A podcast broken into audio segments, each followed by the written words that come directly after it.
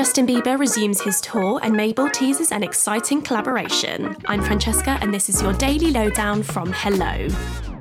Justin Bieber is resuming his world tour following his health scare. The Peaches singer will return to the stage in Italy at the end of July to pick up his Justice World Tour where he left off after the 28 year old was forced to cancel a string of shows due to being diagnosed with Ramsay Hunt syndrome. At the time, Justin told his fans on social media that half of his face had been temporarily paralysed after the nerves in his ear and face had been attacked by a virus. I can't smile on this side of my face, so there's full paralysis in this side of my face. Justin's first gig following his recovery will be at the Piazza Napoleon stage in Tuscany as part of Italy's Lucca Summer Festival.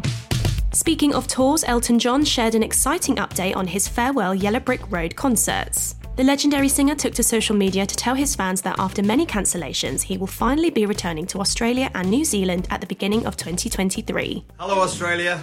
Kia ora, New Zealand. I'm so excited to share my very last farewell Yellow Brick Road shows with you.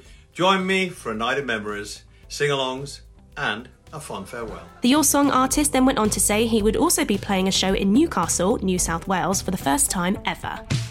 Cardi B is expected to testify in court over claims she used artwork on an album cover without permission. Cardi's 2016 mixtape featured a man with a distinctive back tattoo, which prompted Kevin Brophy Jr. to file a lawsuit in 2017. Kevin claims he faced humiliation and distress after his likeness was used in this way. Cardi did attempt to settle the case out of court, but this was not met by either party, and the trial begins in August.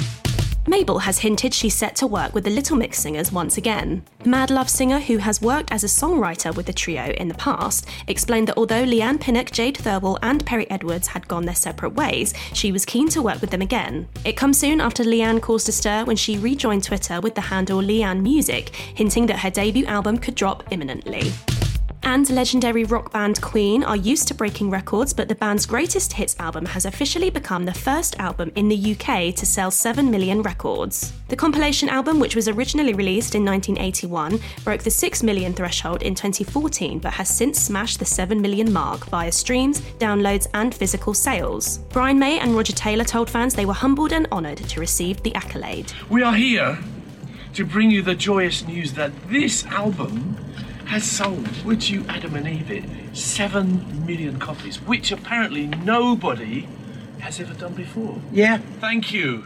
We Thank appreciate. you. We salute you.